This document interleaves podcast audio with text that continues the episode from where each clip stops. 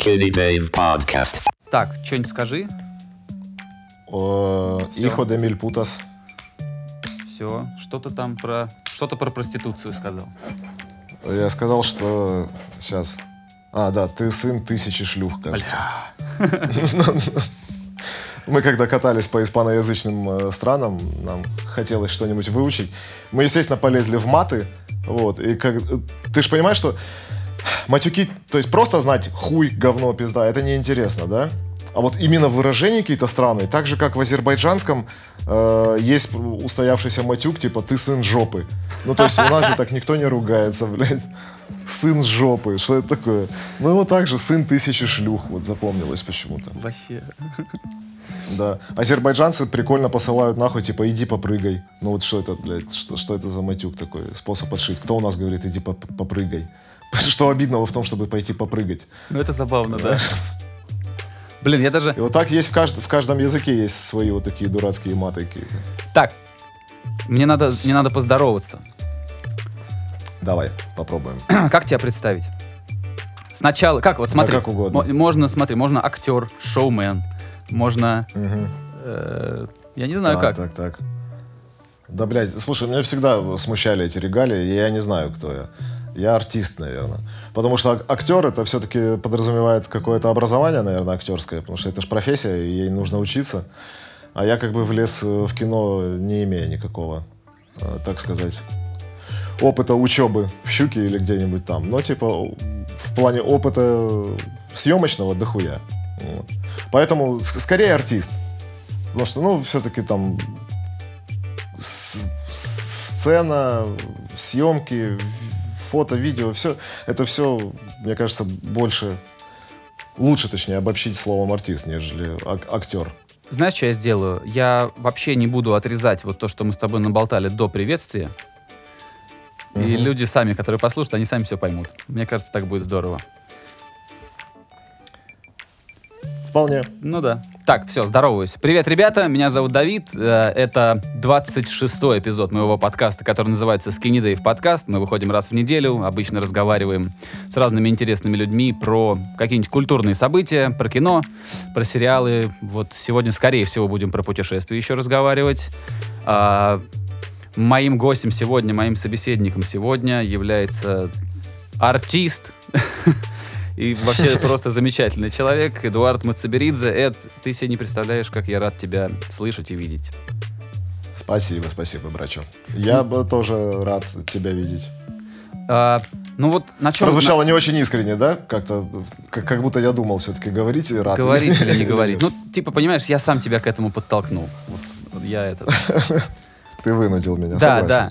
Ты рассказывал, ты остановился на том, что ты... э, мы, раз- друзья, мы начинаем наш разговор, ну, как бы с середины, потому что мы разговаривали до того момента, как нажали на кнопку записи. А, Эд рассказывал мне, что в самом начале своего, своих творческих поисков он занимался музлом много и серьезно. И вот как раз мы Это да. обсуждали... Ты переехал в Киев, да, первым делом? Слушай, ну это, это было, э, как тебе сказать, мы вообще в далеком 2004, кажется, ну он уже достаточно далекий, записали первую демку, вот, и, ну, мне кажется, у нас случайно получилось прям круто, как для демки, как для 2004 года, когда компьютеры были еще с такими очень большими и отдающими зеленцой мониторами, на которые нужно было цеплять защитные экраны, чтобы не болели глазки и кожа не была красной под глазами.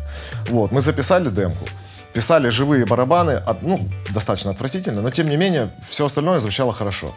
И нам показалось, что это круто. И мы начали заниматься этим посерьезнее, типа начали как-то обрастать аппаратурой, да, но тем не менее все равно до студийного уровня мы не дотягивали. И все-таки была вот эта вот мечта, сука, поехать хотя бы в какой-то областной город на настоящую студию, где настоящие волосатые дяди. В тот момент вы где находились? В альбом. каком вы городе были?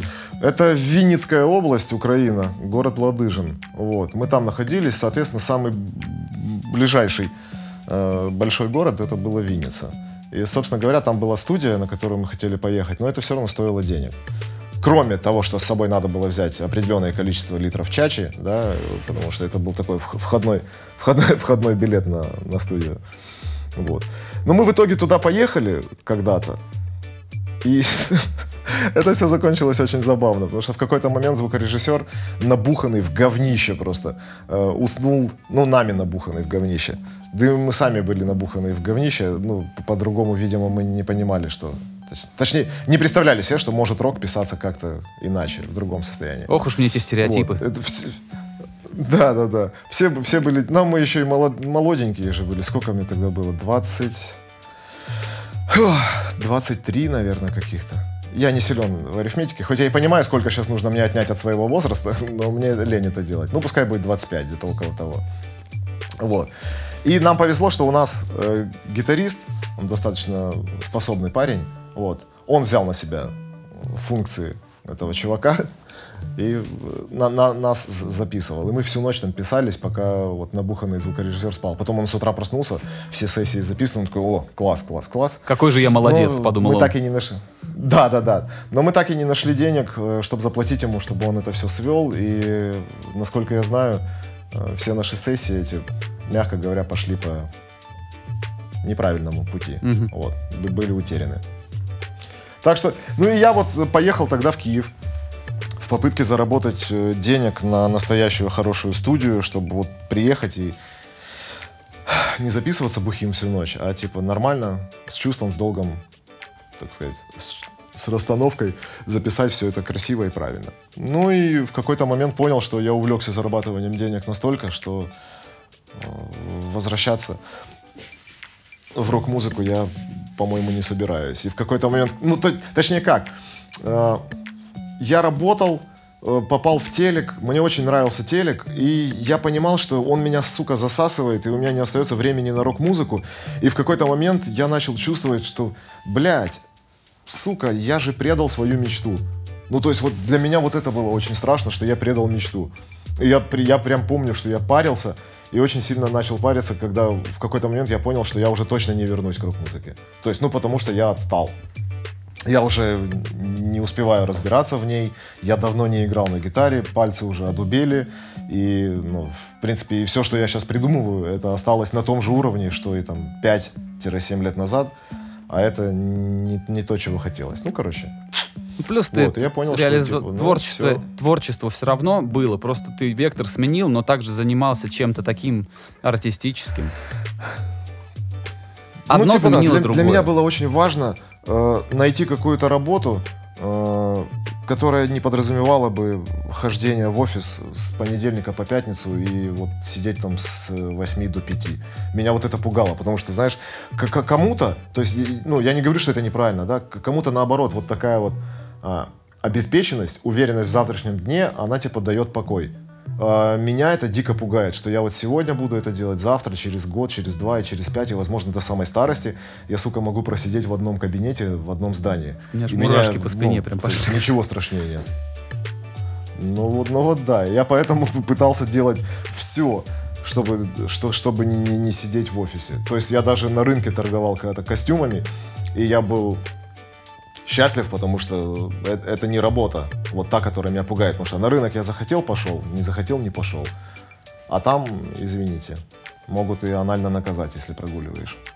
То есть таким образом Ну, получается, что в офисе, в офисе и не работал. Или чуть-чуть где-то имел опыт, но быстренько отскочил. Нет, я, я никогда не работал ни одного дня на государство. Ну, в этом смысле мне можно становиться вором в законе. Вот. А, нет.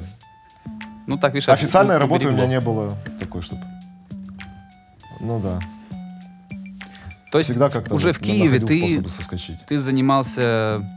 Как это правильно назвать? Вот это что? Актерство, Это, комедия? это было, Что это комедий было. Комедия, Нет, да? это Comedy, Comedy Club. Да, киевский, как это называлось, господи?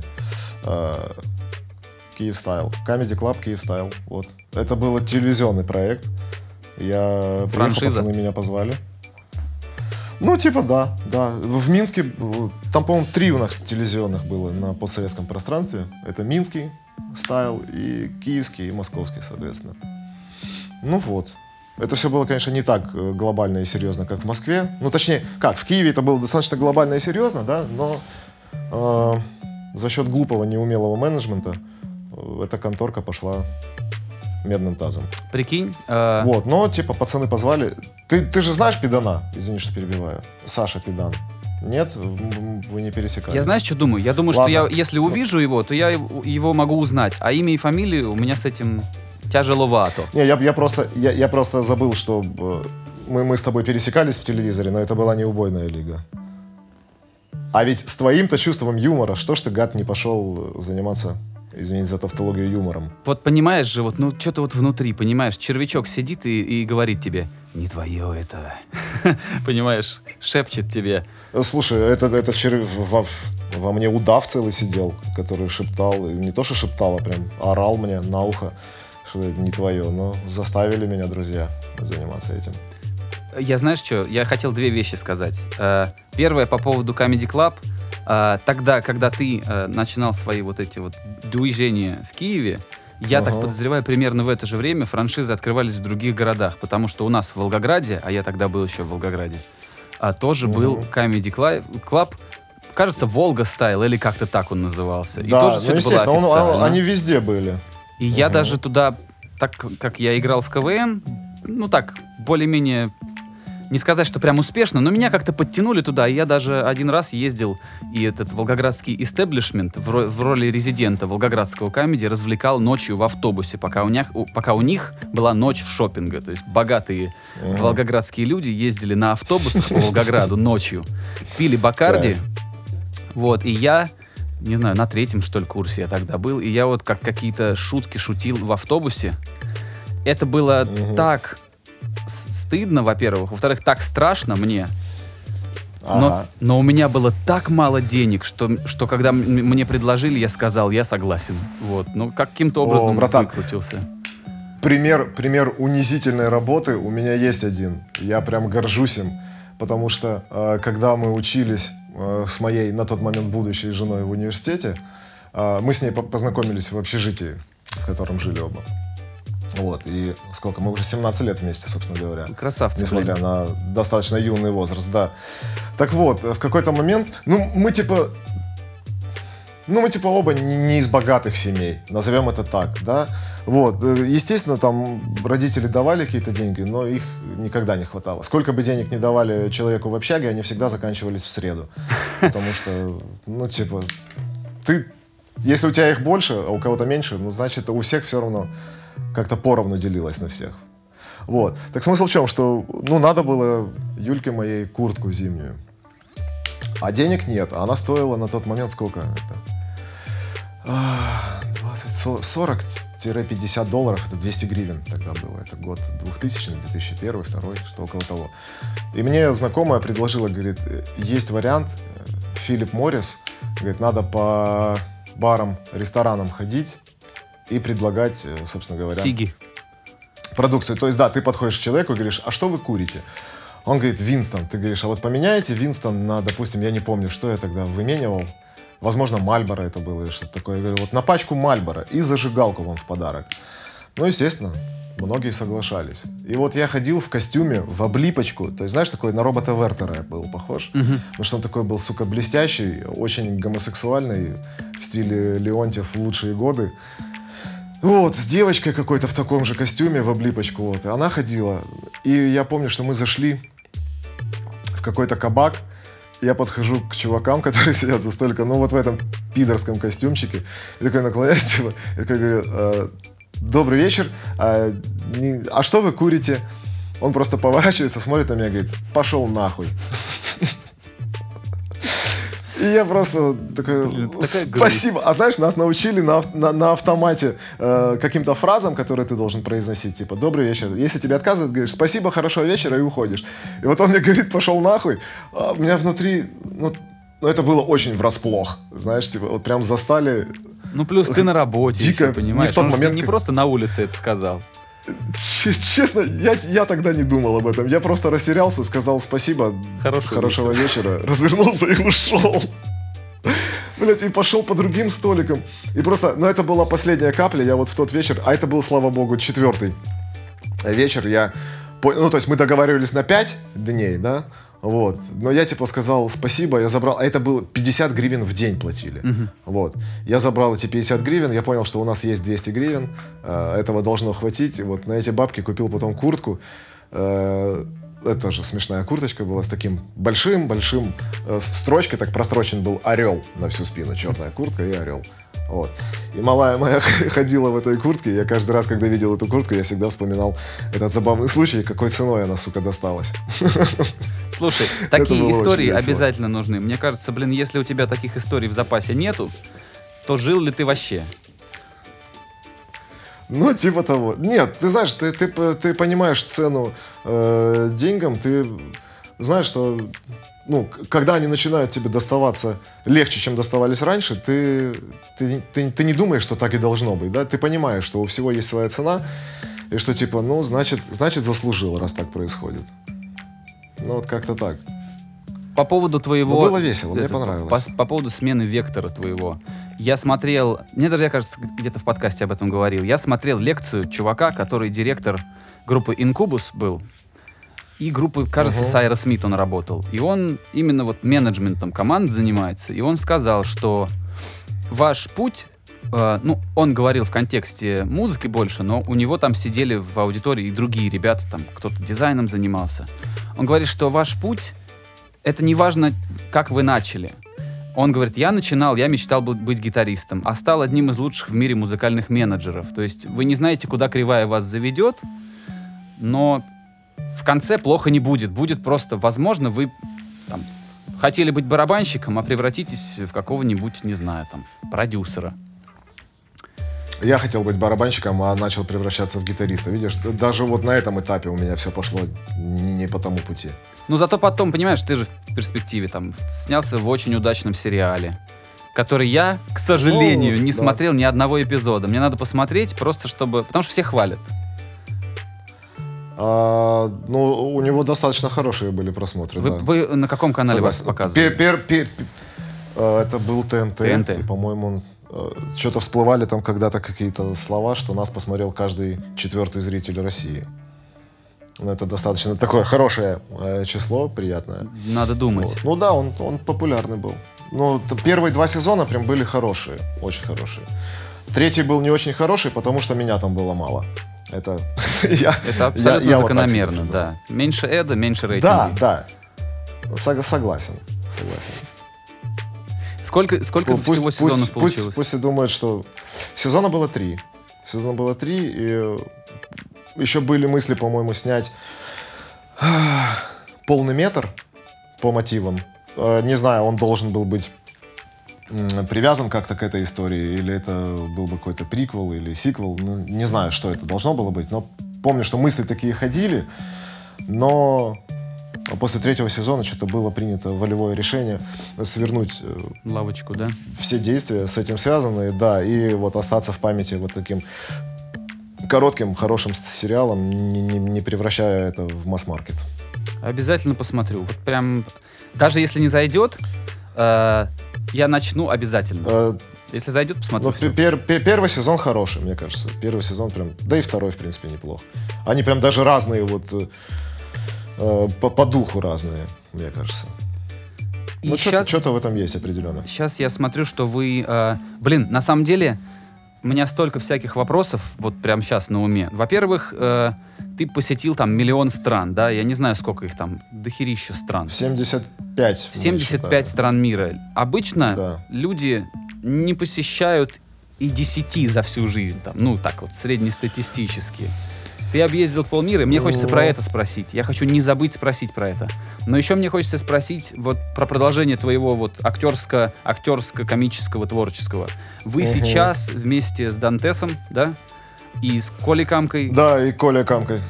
э, с твоими партнерами, коллегами по шоу «Еда, я люблю тебя» делаете Мгм. общий YouTube-канал, да? Да. Получилось, э, Вовка начал делать, свой канал сделал, начал выкладывать там видео. Э, достаточно интересные, мне кажется. Э, типа, он сделал как канал, типа, муж Нади Дорофеевой. Вот. Знаешь, типа, э, Надя Дорофеева — это певица, участница группы «Время и стекло». Если Название Если ты знаешь, знаю. что такое поп-музыка, Да. Название знаешь. Э, Имя, любимое мое. О, да, да, Очень да, отвратительно. да, да, да, да, да. Вот. Это очень отвратительно, в смысле, я спел, а не ребята. Ребята спели хорошо. Так вот. И вот он, типа, сделал такой достаточно, ну,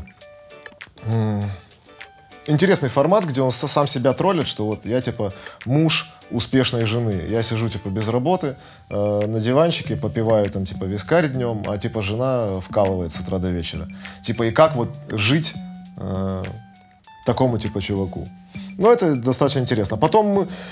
Были мысли и у меня создать свой канал, и у Коляна, и что-то мы так пообщались. Вовка говорит, а нахрена, типа, говорит, давайте сделаем одну платформу, вот, и на ней будем выкладывать, то есть, чтобы не раз в неделю, да, а как минимум уже три раза в неделю что-то выкладывать, какие-то видосы на, на одном канале. Ну и, собственно говоря, переименовали его канал. У него уже на тот момент было 50 тысяч подписчиков.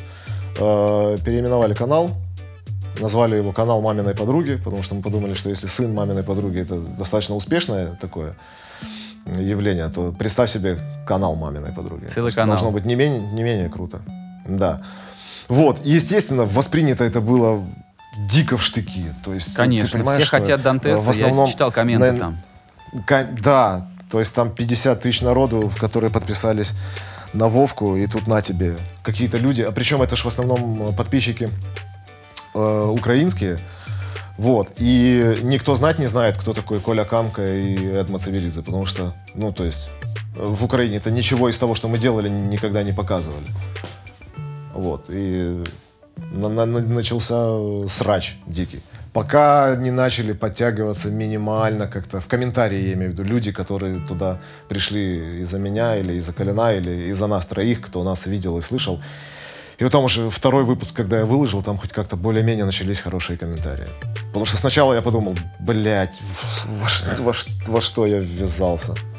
Да, Э, ну, в принципе, вот, выложил второй, и как-то как- как-то стало полегче. И я, сно- снова пришла уверенность в своих силах, и какой-то горизонт начал видеть, и к чему стремиться. Потому что после первого выпуска я понимал, что, наверное, все-таки не надо это делать.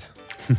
А потом, потом отпустила. У меня недавно, знаешь, что было? Недавно был марафон такой, я смотрел передачи про э, Тбилиси. Сначала вот кто-то сказал, что сняли «Орла и решку» в Тбилиси с Ивлеевой и с каким-то Мгм. новым парнем.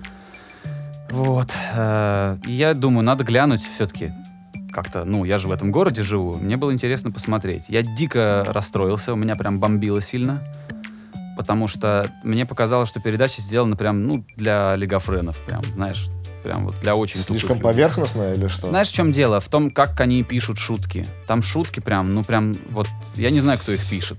У нас на телеке были А это- такие редакторы, которые там работали по 15 лет, вот они вот так писали шутки, знаешь.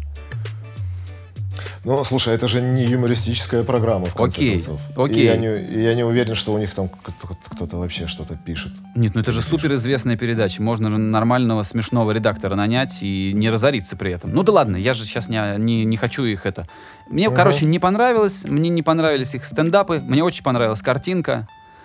А, интеграции тоже сделаны так, как будто люди думают, что зритель прям мудила. Ну то есть, ой, а я вот тут, кстати, случайно нашел на земле карточку блядь, э, сервиса кукуруза, который дает мне скидку по всей земле. И вот такие вот прям, знаешь, я, мне вот это не нравится совершенно, тем более в 2018 году. Ну, ну, Слушай, есть, есть объяснение этому простое. Смотри, когда... э, Я просто понимаю, потому что у нас это делалось, я уверен, не менее мудацким образом, но это связано с тем, что см- когда вы находитесь в таком диком конвейере, в таком потоке, да, э, и когда это уже передача, э, я не знаю, какая по счету, сложно все время что-то выдумывать хорошее, и э, когда ты в съемочном пуле, ты настолько устал, ты настолько измотан и морально э, уничтожен, что тебе вот сейчас придумывать, э, как круто сделать интеграцию, вообще посрать. Спонсор э, утвердил? Утвердил. Если я скажу, типа, это жопой будет нормально? Нормально. Все, и ты делаешь так, как это нравится спонсору, лишь бы он был счастлив. Тебе вообще насрать, насколько это по-мудацки выглядит со стороны. Вот знаешь, что, в чем самый парадокс и в что самое забавное? Что после этого я посмотрел «Еда, я люблю тебя», вас было трое, э, вы были в Тбилиси, я смотрел, и, и у меня была возможность сравнить. Во-первых, у вас все то, о чем ты сейчас сказал, возможно, это все было, но это было настолько органично,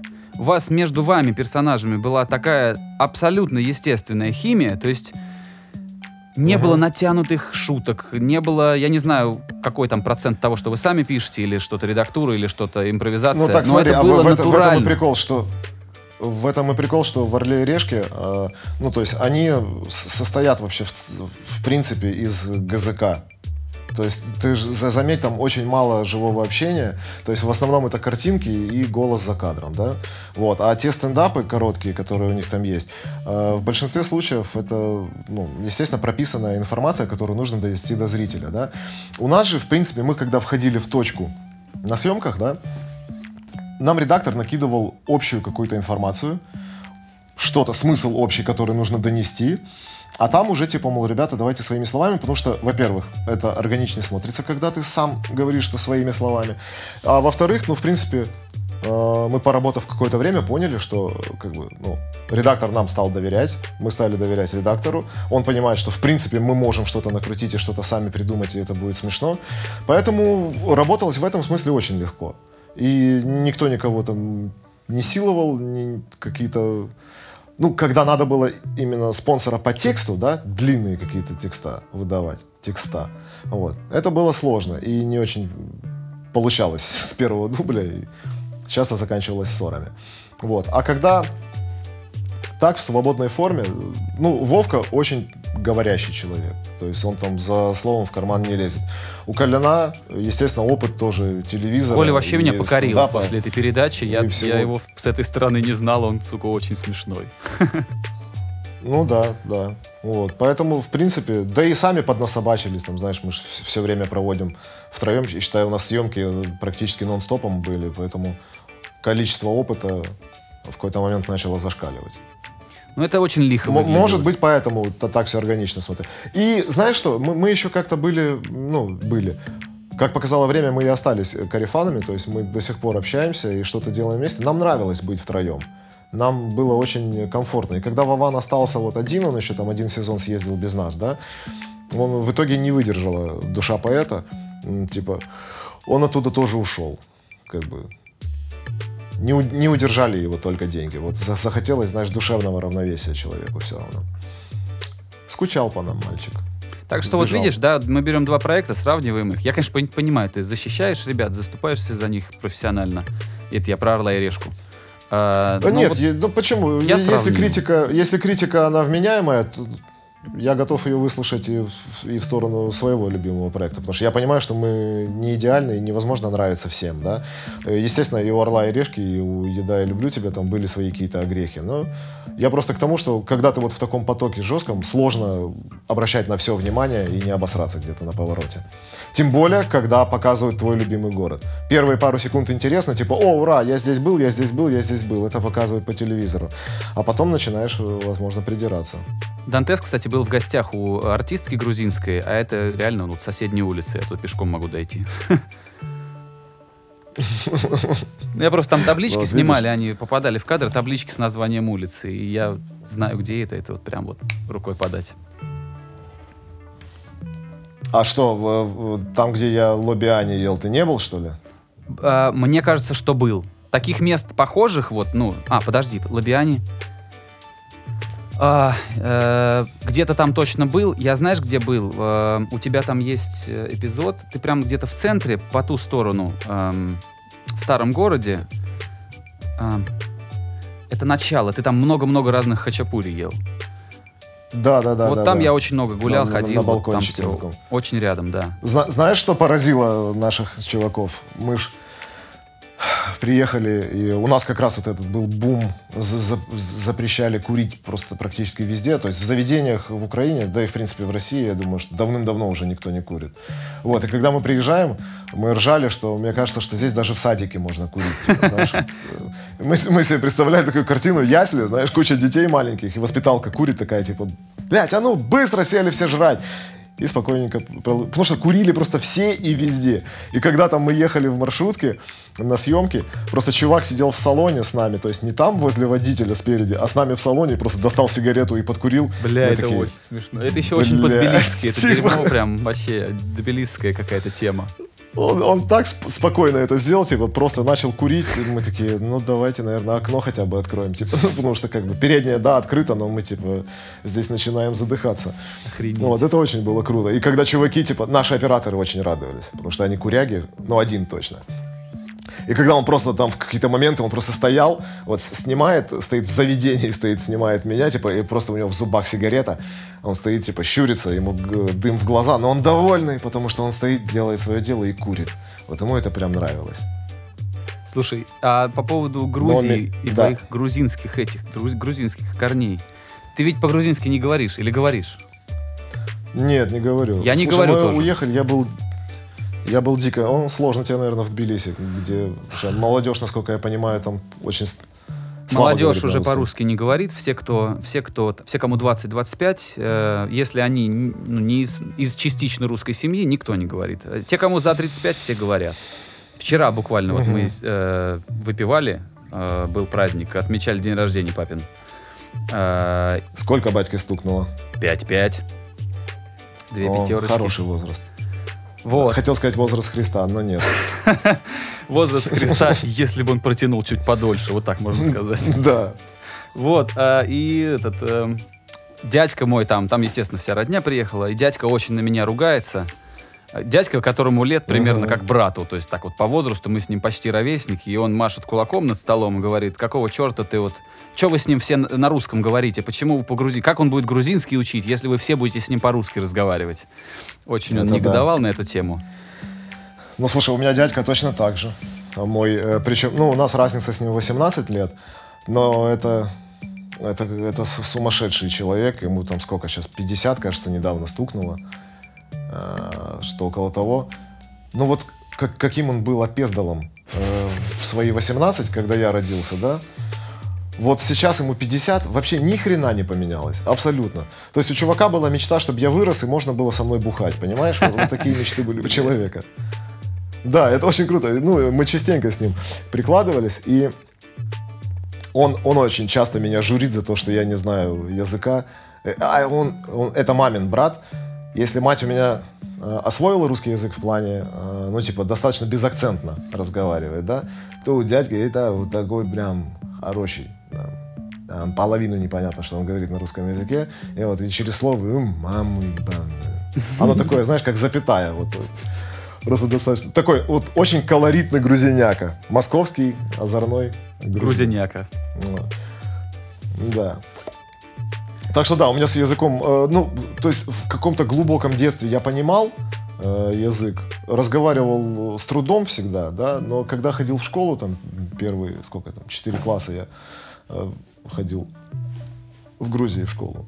Вот, я понимал, а потом приехал в Украину, и, ну, выветрилось оно, естественно, с годами все, потому что у меня из носителей, из носителей, из носителей грузинского языка только мать, батя тоже, типа, по-грузински никогда не говорил. Папа русский, Несмотря на то, что украинец, грузин. Он, нет, он грузин, да, он, как ни странно, Мацаберидзе, вот, и это передалось мне. А, но у него мать украинка, бабулька наша одесситка, а, и она его воспитывала, в принципе, потому что стандартная история, батя всю жизнь на работе, вот, и как-то они в Гаграх вот так вот выросли, что бабушка его воспитала, да и меня, в принципе, тоже бабуля растила, потому что мои родители были все время на работе. Ну и как-то вот так получилось, что язык я не освоил, а, ну, точнее, знал, но когда переехал в Украину жить, с годами э, только матюки, короче. Мгм. И то не все. Ну. По поводу твоих путешествий. Эм, Вот ты только что назвал количество стран, и я тут же, блин, забыл. Сколько? 75. 75. Расскажи, пожалуйста, где у вас сильно-сильно вам было тревожно? Ведь вы же не всегда в благополучные страны гоняли.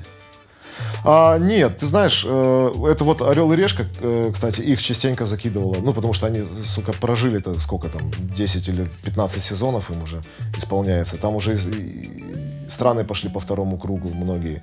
И поэтому они там снимали уже и ады, и рай, и все, что хочешь. А у нас, в принципе, задача такая не стояла. У нас не было каких-то неблагополучных стран и не было нужды ехать в неблагополучные страны. То есть мы катались в основном, снимали сливки, э, ездили. Прелесть работы в чем, что мы ездили туда, куда хотелось. Знаешь, вот когда там нач- начинался какой-то сезон, и когда шел, шла планировка на сезон, да, и там приблизительно было понятно направление, в какое мы полетим, мы там Тамара Тевзадзе, это продюсер нашего проекта, как ты понимаешь, наш человек. Вот, мы говорили, Томочка, а вот очень хочется туда-то, туда-то, может быть, вот туда. Она говорит, я тебя услышала, я подумаю, посмотрим. И мы все хотели, вот мы мечтали всегда в Японию. Э, что мы еще мечтали? Ну, естественно, Штаты, Япония.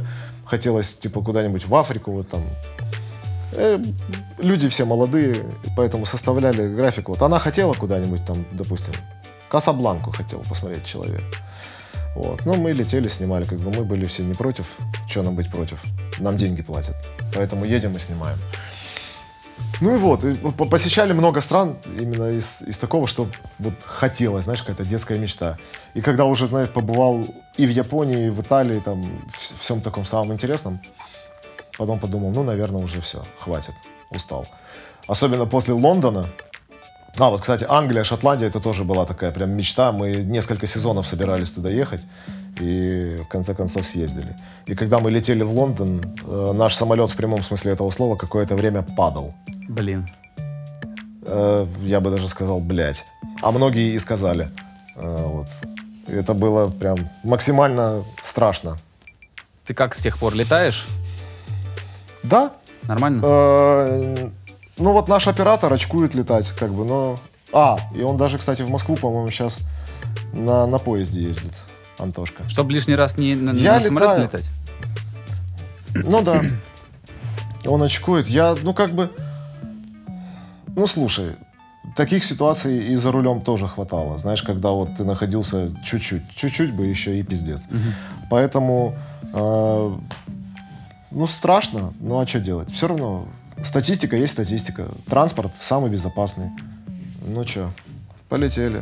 Ну если упадет, ну значит не фартануло. Что поделать? Есть ли из этих стран, в которых ты был, какое-то место, где бы ты вот, ну не знаю, встретил старость, или вот где бы ты обязательно себе там домишко бы где-нибудь купил, там, не знаю, на горе или там в лесу, не знаю. Как, как- что, что-то запомнилось так сильно, что ты прям вспоминаешь вот. Хотя понятно, что их так было много, Слушай, что ты до, прям... до хрена, до хрена. Вот так, да, да, да. Таких флешбеков очень много э, в плане каких-то красивостей, которые ты вспоминаешь периодически. Чаще, правда, бывает, что ты вспоминаешь какое-то место, ну, точнее, визуально ты его вспомнил, э, что тогда чувствовал, вспомнил, а где это было, вспомнить не можешь за счет того, что мы за три года э, обкатали 75 стран, и в конце уже достаточно смазанные были ощущения, потому что там мы, когда прилетали в Мексику, допустим, нас привозят к пирамидам Майя. Я смотрю, стою, типа, ну вот привели нас, вот какая-то улица, которая там была, пирамиды. Я стою, смотрю, смотрю на это говно, говорю, окей. Я говорю, вот здесь снимаем? Да. Очерствел, да, пока, через очерствел. сколько стартуем? Максимально э, деформировался, ничего не удивляло. У тебя была одна мысль, «Ой, да ну, я не хочу стоять на солнце, ребята, ну, что это такое, что за свинство? То есть, и когда вот в такие моменты ты начинал конючить, как ты устал, знаешь, э, за что благодарен парням, всегда кто-то находился рядом, кто напоминал тебе, что это не самая сложная работа, перестань ныть. Вот, и мы так друг друга иногда отрезвляли. Потому что частенько конючили на съемках, там типа, что, завтра в 7 утра выезд? Да вы охерели, какого черта я должен это делать? Потом такой стоишь, думаешь, так, Николай Басков, а ну, успо- успокойтесь, Что- началось? Я знаешь, что помню? Что Косяков как-то в Твиттере Так вот, э, по давно- по- по поводу, Да-да-да, по поводу, да. Продолжай, Нет, продолжай, давай, я потом Косякова я готов слушать.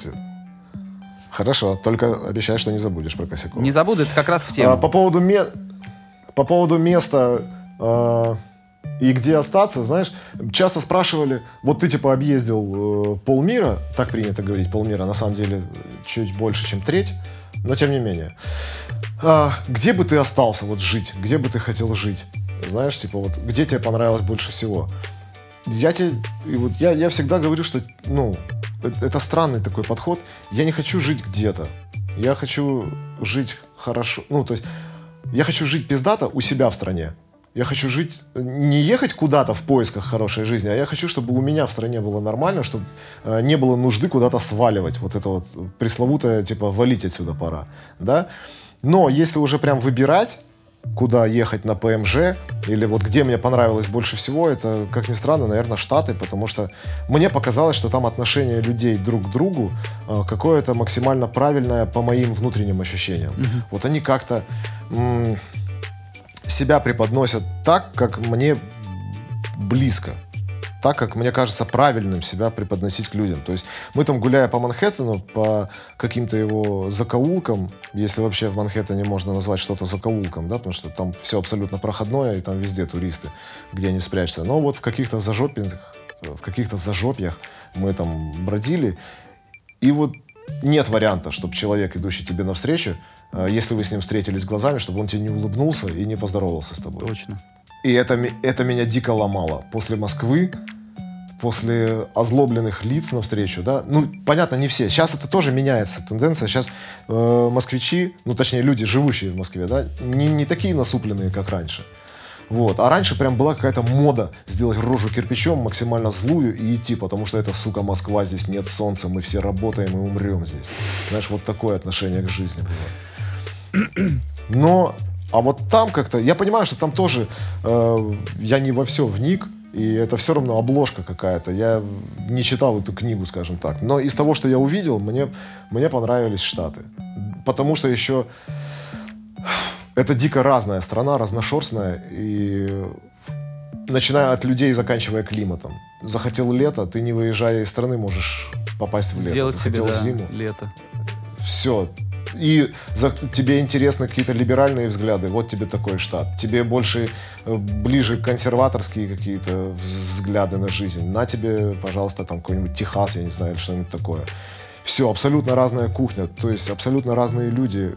Не выезжая из одной страны, ты можешь получить э, абсолютно крутую гамму эмоций.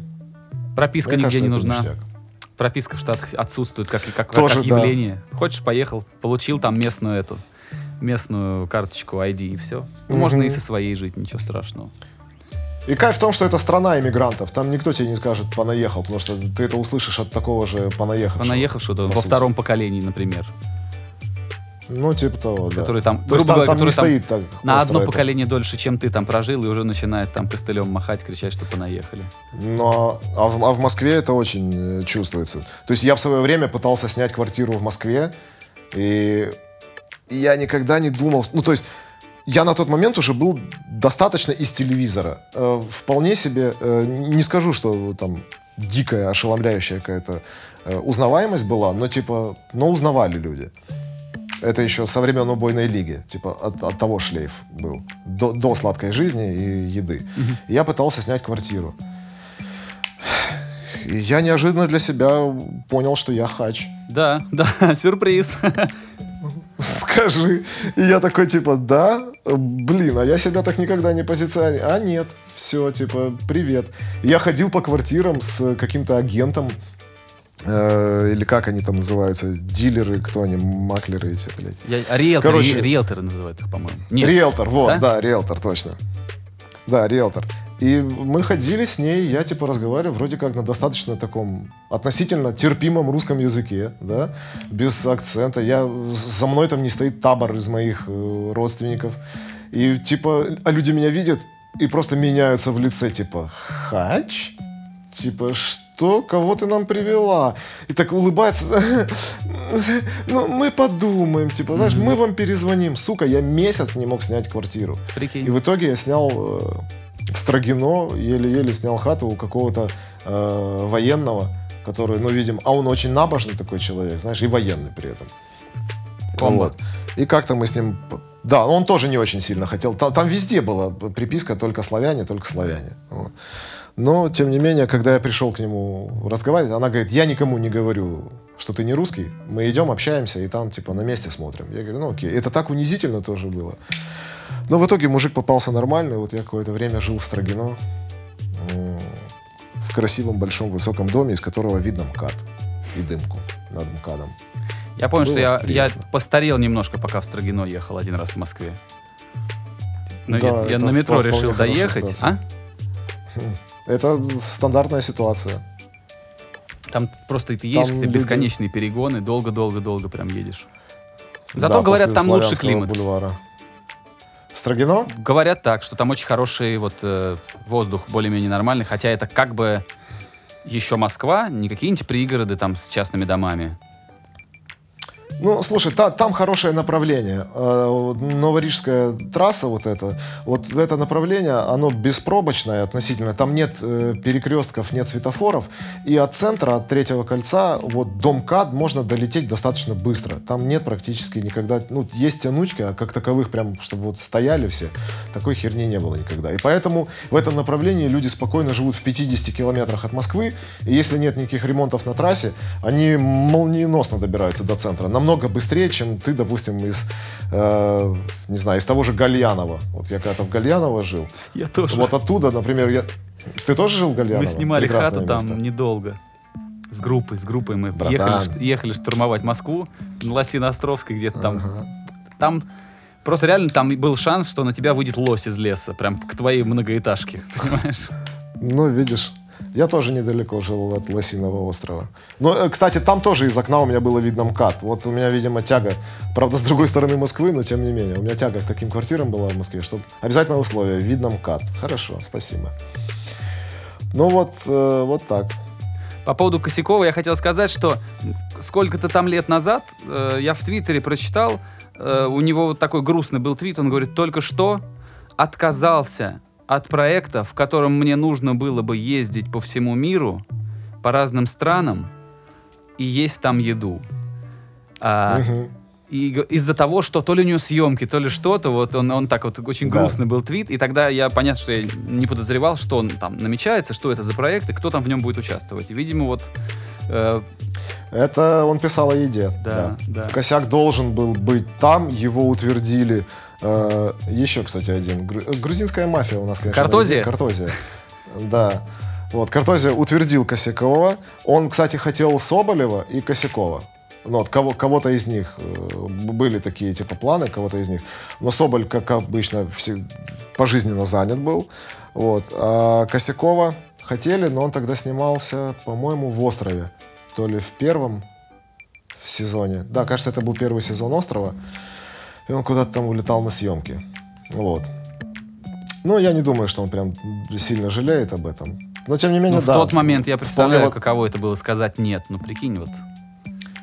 Вполне возможно, ме- вместо кого-то из нас там мог кататься Косяков. Ну, мне вот вы втроем прям понравились. Я прям вообще очень был доволен. Да, мы тоже не жалеем, что Косяка не взяли.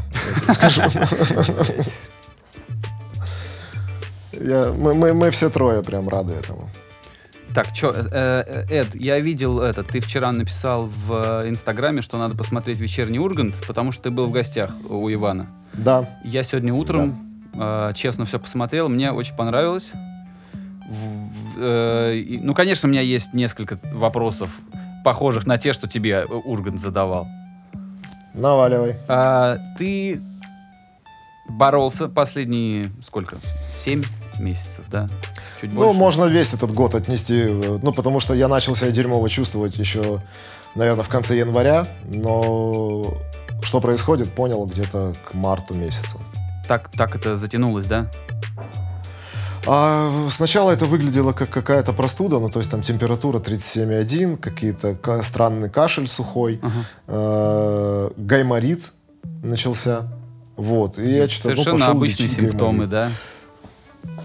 Да, вполне себе. Вот. Ну да, наклоняешь голову, очень сильно болит э, Лоб. па- па- паховые, или как они там, эти, па- пазухи. Паховые пазухи, да, именно они. Вот. Ну и, короче, типа, пришел в больничку, да, действительно, гайморит, давайте лечить гайморит. Лечил, лечил, пропил антибиотики, а температура как была, так и осталась. Я прихожу в какой-то момент к врачу, вот, она смотрит меня, говорит, все. Я говорю, что все? Она говорит, ну все, гайморита нет, ты здоров. А я понимаю, что я как чувствовал себя дерьмово, так и чувствую. Ну, то есть ничего не поменялось. И я такой, бля, а что происходит? Она говорит, а сходи-ка к терапевту. Вот, а я-то, ну, причем у меня отекла сильно голова, шея очень сильно разбухла. И Я как бы говорю врачам, типа, вот. Они говорят, ну мы же не знаем, какая у тебя голова была до этого.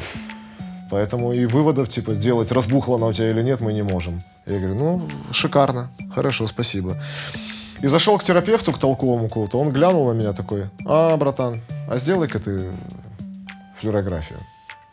Или рентген. И это уже ближе знаю, к марту, разница. да, было как Но раз? она говорят, это уже был, да, март.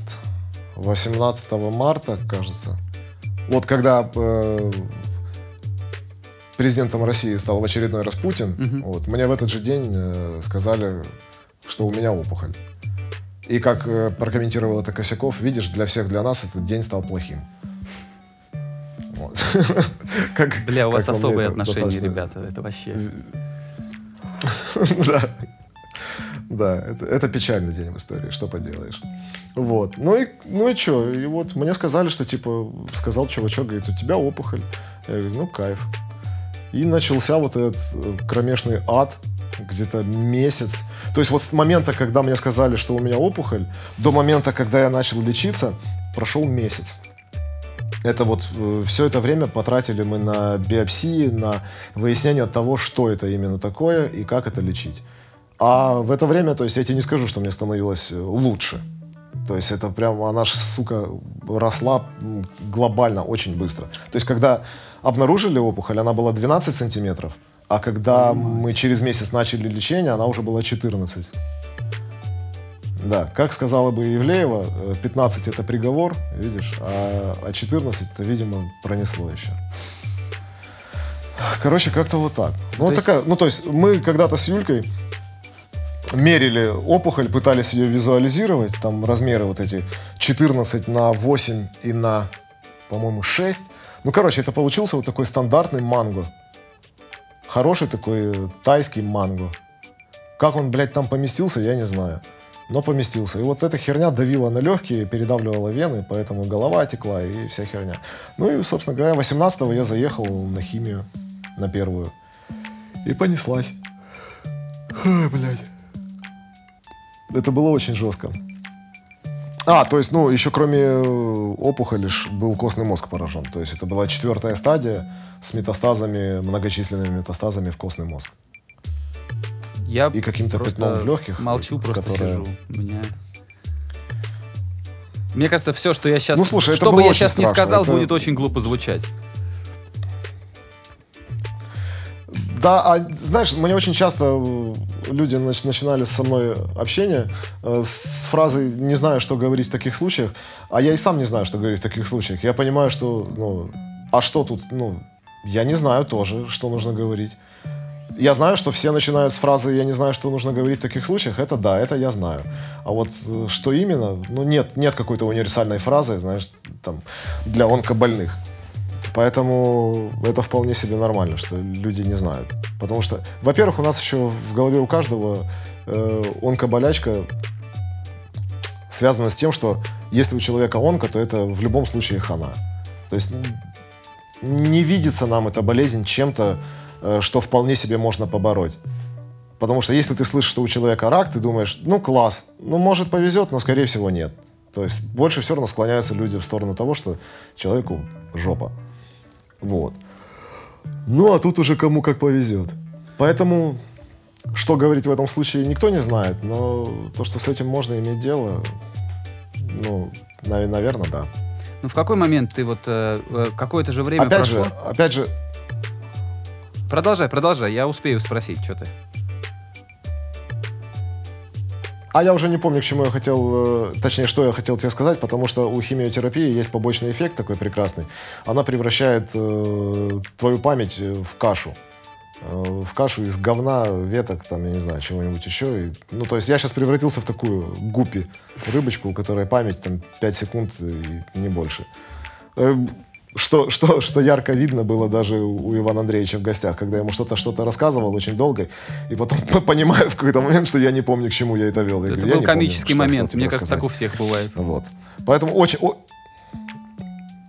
Ну, это бывает у всех, но с той завидной э, чистотой, с которой это сейчас происходит у меня, э, это явно ну, не, не так должно быть. Нет, Будет сказали, что постепенно? вроде как вернется память. И, и зрение вернется, и память. Нет, нет, что она должна вернуться. А что от химии она станет хуже, а потом будет возвращаться. Пока Я- что сбылось только первое. Я хотел спросить, знаешь что? А я хотел спросить, э, э, сколько тебе времени потребовалось э, на то, чтобы, ну, как вот принять решение, что сдаваться ты не намерен, что ты как бы впряжешься и будешь бороться. Потому что было же, наверное, да какой, наверное, сто процентов был тот момент, когда ты, не знаю, сложил лапки просто и э, сильно огорчился. И как, как, вот, А. как все эти стереотипы э, российских людей о, об онкоболячках, они же, наверное, и тебя тоже как-то касались, эти стереотипы. Ну, слушай, во-первых, когда мне сказали, что у меня опухоль, и сказали, что она большая, да, естественно, первая мысль была, ну все, типа, пиздец. Типа, вот было бы чудно продержаться хотя бы, не знаю, годик там или что-то такое. А, Потом, когда уже начал выяснять, что это такое, что со мной происходит, э, начал изучать статистику этой болячки, потому что э, онко это же дико разнообразный мир. То есть вот у меня была лимфома, и только этих лимфом 80 видов. Сука, разных лимфом. И они лечатся все по-разному. Понимаешь? Бывает, даже вот лимфома, которая у меня была, ее видов, по-моему, 4 разных. То есть бывает, вот у меня была первичная медиастинальная Б крупноклеточная, что бы это ни означало, да, я понимаю, что мало кто поймет, что это. Вот, бывает Б мелкоклеточная, бывает Б крупноклеточная, бывает Т мелкоклеточная, бывает Т крупноклеточная. Это только вот на уровне клеток и вот этой фигни уже 4.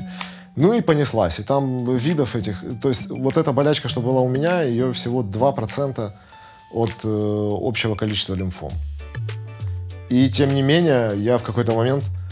Ну, не я, а мой дружбан Игорь Коваленко. Его ты точно должен помнить. Конечно. Вот, он, он мне нашел э, чувака, которого зовут, зовут Ренат Карамба. Он подписан в Инстаграме. И у него был профиль, э, он есть еще в Инстаграме, этот профиль, называется Ренат э, versus лимфома. Вот. То есть э, чувак там в Инстаграме рассказывал, как он боролся с лимфомой. И Игореха мне нашел этого чувака, он с ним познакомился, дал мне его номер, я ему позвонил, и выяснилось, что у нас э, абсолютно одинаковые заболевания. Ну, точнее, он прошел через это в 2015 году, вот. А я, собственно говоря, там проходил, мы с ним созвонились, по-моему, это был апрель месяц или что-то около того. И чувак для меня был таким проводником, знаешь, э, в мир онкологии. Причем у нас опухоли э, находились в средостении, э, одинаково тоже Б крупноклеточная у него, первичная медиастинальная. У него с метастазой в позвоночник была, по-моему, а у меня в костный мозг. Вот. И э, чувак писал об этом в Инстаграме каждый день в 8 часов вечера он там делал пост, и вот все эти дни он там что-то писал. Я, конечно, делал это реже, но он тоже делал это с юмором таким.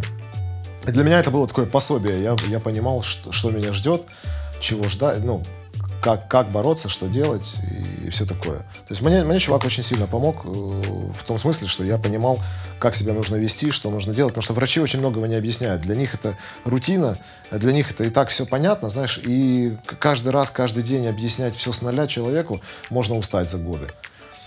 Вот. А, поэтому считаю тоже там каким-то минимальным своим долгом, когда люди мне пишут и задают какие-то вопросы по поводу онкоболячки, если я могу поделиться опытом, я стараюсь делиться. И ну, рекомендую там, людям не, не тратить время. Я понимаю, что всем хочется лечиться дома. Но частенько бывают случаи, когда мне там пишут из какого-то Томска, Иркутска или чего-нибудь такого, где э, там в силу, возможно, каких-то технических обстоятельств, да, не могут люди поставить правильный диагноз. Но вот ну, это слабее, чем Москва, согласись. Ст- Странно было бы спорить, да, что в каком-то Томске, там, условном Иркутске, может быть такая же медицина, такие же возможности, как в Москве. Поэтому не важно, где лечиться, важно правильно поставить диагноз. То есть я бы, ну, я прям настаивал бы, что если люди делают биопсию, то, во-первых, ее нужно рассылать в несколько мест, чтобы в разных местах э, проверяли, ставили какие-то диагнозы и выписки делали, да, там желательно за границу отправить куда-нибудь, ну или как минимум в Москву, чтобы из трех, из четырех разных мест у тебя были результаты. Вот. А если есть возможность, то лучше сгонять в Москву э, для диагностирования болезни и назначения какого-то протокола лечения. А уже где тебе будут капать химию, э, где тебя будут там ставить на ноги, где ты будешь лежать, в какой больнице, это, в принципе, не имеет значения, потому что лекарства там все равно они все заграниченные. Да? Если есть у тебя деньги на это, потому что, опять же, смотря что себе может человек позволить. Потому что там есть один препарат, в моем случае это был какой-то там ритуксимаб или маптера, как-то так он называется, маптера, да. Вот, его есть три вида. Есть оригинальный, который стоит до хера и больше денег. Ну, как до хера и больше? Там, две с половиной тысячи долларов один курс. Это по меркам онко-болячки это недорого. Вот. Есть аналог индийский, который стоит там в два раза дешевле, ну, в полтора. Но типа, и вроде как не доказано его, ну, то есть, он такой же вроде, но индийский. Ну, вроде лечит. Но разницу никто тебе не может сказать, типа, есть она, то есть имеет смысл или не имеет. И есть, соответственно, какие-то отечественные, которые стоят э, в раза три дешевле, четыре. Но там, мне кажется, там побочек до хера, и гарантий, соответственно, тоже меньше. Вот, поэтому, ну, то есть, опять же, миллион факторов. То, как твое тело реагирует на лечение. То есть две одинаковых болезни, два одинаковых абсолютных диагноза, одинаковых лечения, но люди по-разному лечатся, по-разному отходят. Кому как повезет, короче. Очень ты много сделал, факторов. конечно, ты, наверное, не- не- или, может быть, ты хорошо осознаешь, но вот, может и нет, но ты очень супер-супер важную вещь сделал для тех, кто может оказаться в такой же ситуации. Ну, то есть ты, наверное, знаешь, как ты продолжил дело того Ну- человека, с которым тебя Коваленко познакомил. Вот ты продолжил его и приумножил, и... Ну, я, дум, я думаю, да. Ты знаешь, э, чувак этот, Ренат, он до сих пор занимается этим делом. Он э, собирает собирает помощь какую-то, он ездит в онкобольницы детишкам, там, э, завозит памперсы, потому что у нас банально э, больница не может обеспечить, э, ну, не выделяет деньги государство, но вот ребенок там, блядь, маленький лежит, ему нужны памперсы, ну, типа нет, ты должен сам покупать. Понимаешь? И вот он собирает э, самое необходимое такое, какие-то там салфетки влажные. То есть он не деньгами берет, знаешь, вот к чему можно там было бы прицепиться, что вот мы там собираем бабки на карточку, а потом покупаем и вот везем. Типа нет, здесь не так. Он назначает место в Москве, и туда люди приезжают машинами и сгружают все, что они накупили. И он потом это все грузит бусами какими-то, э, автобусами маленькими. Вот, и везет это все в больничку э, детишкам. Выгружает там эти тюки в коридоре и быстро убегает, потому что э, не разрешена у нас волонтерская де- деятельность, понимаешь? Законом, сука, блядь, запрещена. Ты не имеешь права это делать. Безумие. Ты не можешь помогать, ты Безумие. не можешь собирать. Да, это, это дебилизм вообще дичайший. Потому что я когда ему сказал, а что ты не откроешь сбор какой-то, вот типа, чтобы помогли люди? Он говорит, а нельзя, потому что Не положено. не имеем права.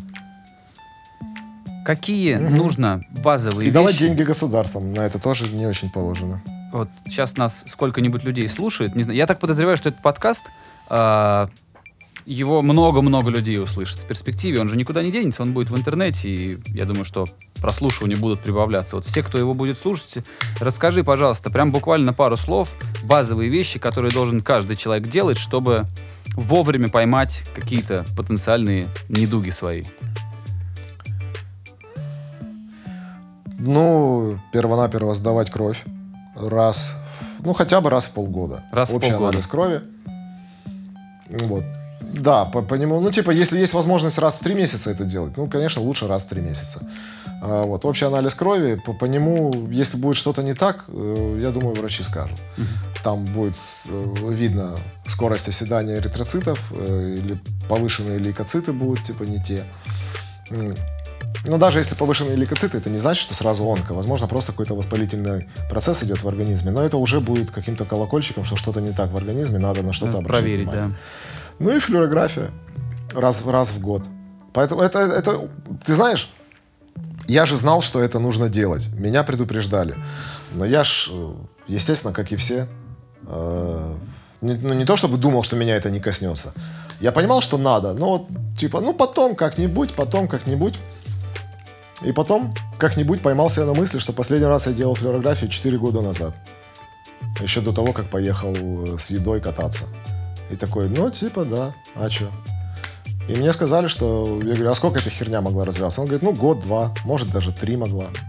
То есть, сука, ну, сделай ты вот флюорографию, поймай ты ее пораньше, и все намного было бы менее печально. То есть, могло быть, конечно, еще хуже.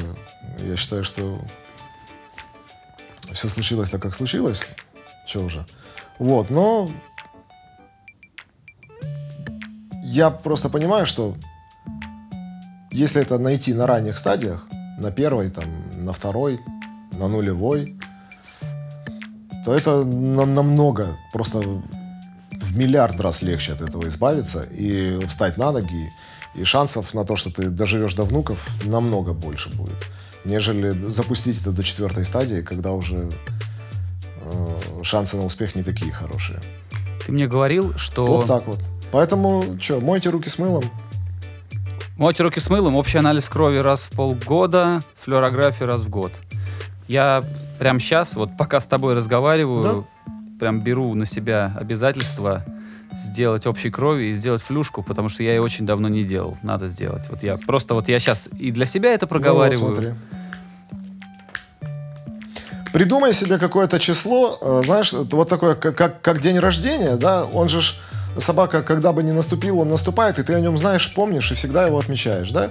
Вот загадайте себе какое-то число, там, раз в полгода, знаешь, какое-то вот там условное 20 августа, да? И, и там, и, и что там у нас через полгода? 20 какое-то там февраля или неважно что. И все, или января. И вот каждые полгода ты идешь, что бы ни случилось, это же два часа времени, это же очень быстро все происходит. Прийти, проколоть пальчик, и все, и потом э, жить спокойно и счастливо, что у тебя все хорошо. Почему нет? Это ж можно найти не только онкоболячку через эти анализы, можно какие-то другие, там, я не знаю, можно кровь на витамины поздавать, почему бы и нет, узнать, что происходит. Потому что, знаешь, мне казалось, что, ой, боже, это идти, сдавать кровь, это так больно, это так неприятно. За эти полгода меня дырявили, ну, в среднем через день анализ крови я сдавал. Поэтому я понимаю, что раз в полгода это точно можно сделать, а то и раз в три месяца. Когда ты полгода это делаешь каждый день, и у тебя пальцы просто превращаются в мясо уже, ну, то есть там все в черных точках. Просто уже потом общий анализ крови у тебя берут из вены, потому что в, в пальцы, ну, там уже и сосуды типа не те, химия аж подубивает сосудики, уже не так охотно из пальца кровь идет, то проще типа проткнуть иголкой вену, оттуда 5 кубов набрать, типа, и спасибо, до свидания. Но даже это меня не смущало, поверь. Как ко всему привыкаешь. Ты говорил мне э, на прошлой неделе, когда я звал тебя, ты сказал, что ты поедешь обследуешься. Угу. Расскажи, пожалуйста, как прошло? Ну вот мы, чтобы мне дышалось спокойней, э, потому что когда я здесь прошел обследование в конце уже, да, лечения, мне сказали, что вроде все, все ну, типа норм, ты здоровенький, хорошенький, красивенький. Говорит, ну, мы, типа, рекомендовали бы тебе еще сделать лучевую терапию пройти. Вот. Рекомендовали бы, ключевое, луч, лучевое слово. Вот. А я говорю, а что рекомендовали бы? Она говорит, ну, ты можешь делать, а можешь не делать. Я говорю, ну, так делать или нет? Ну, блядь, почему я должен принимать решение, лечиться мне или нет? Я говорю, вы скажите, надо или не надо? И он говорит, ну, типа, я бы сделал на твоем месте. Говорит, вообще америкосы уже по протоколу поэтому не назначают лучевую. Говорит, но я бы по старинке лупанула. Я говорю, почему? Он говорит, ну, потому что ты молодой и легко перенесешь ее. Я подумал, что это как бы не аргумент. Ты молодой и легко это перенесешь. Да, с, с таким же успехом можно много глупостей натворить, пока молодой и легко переносишь. Я пошел к лучевому терапевту с ним поговорить. Он говорит, ну, я бы тоже сделал. Я говорю, да блин, что ж вы такие все... Я говорю, почему? Он говорит, ну, потому что ты молодой. И перенес... Говорит, было бы тебе лет 70, говорит, я бы не советовал. Я говорю, окей, ладно. Поехал в частную клинику э, под Киевом здесь. Чувиха типа говорит, а зачем? Я говорю, как зачем? Ну вот, порекомендовали. Она говорит, так у тебя ж нет активных э, клеток раковых. Говорит, что ты будешь облучать? Я говорю, ну вот то, что осталось от опухоли, а там какой-то рубец остался 2,9 сантиметра на 2,1. Она говорит, так в нем же нет ни хрена. То есть зачем тебе его облучать? Говорит, лучевая терапия, ты не забывай, что это в первую очередь еще и доза, доза радиации очень неплохая, говорит, которая может привести в, в будущем к онкоболячке какого-то другого вида. То есть э, может быть рак кожи, рак э, крови. Вот. Она говорит, вот у меня типа чувак, который, когда она сказала, по-моему, в начале нулевых лечился от лимфомы, да, и вот тоже добивали ему лучевой. А сейчас он ее пациент с э, раком желудка. А во многом благодаря типа тому, что его когда-то облучали. Ну, то есть у него не было выбора тогда, понимаешь? Тогда это так лечилось. А сейчас придумали новые лекарства, какие-то белковые э, препараты, которые атакуют непосредственно раковые клетки. Каждые 10 лет сейчас последние, там, это такие шаг, шаги нереально огромные в онколечении, это просто несравнимо с тем, что было лет 10-20 назад. Вот. Ну и, собственно говоря, вот этот э, докторша, докторша, этот доктор э, сказала мне, что, говорит, не надо, я бы на твоем месте не делала. Говорит, тем более, что за месяца два она, мне кажется, у тебя там вообще рассосется в ноль. Я думаю, ну да, здрасте, как такое может быть?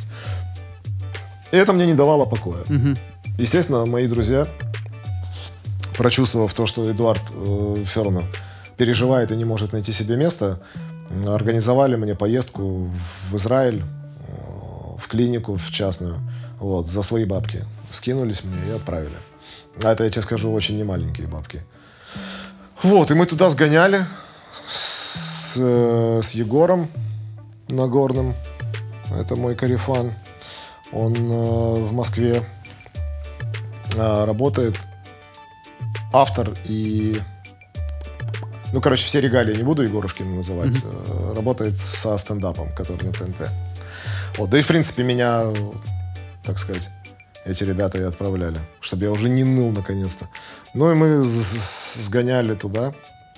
И когда там сделали все эти анализы, она говорит, а что тебе хотели облучать? Я говорю, ну вот, э, хотели опухоль. Она говорит, где? Я говорю, ну в средостении, вот то, что от нее осталось. Она говорит, так там ничего не осталось. Я говорю, прям вот ничего. Она говорит, ну мы типа ничего не видим. Я говорю, ну класс.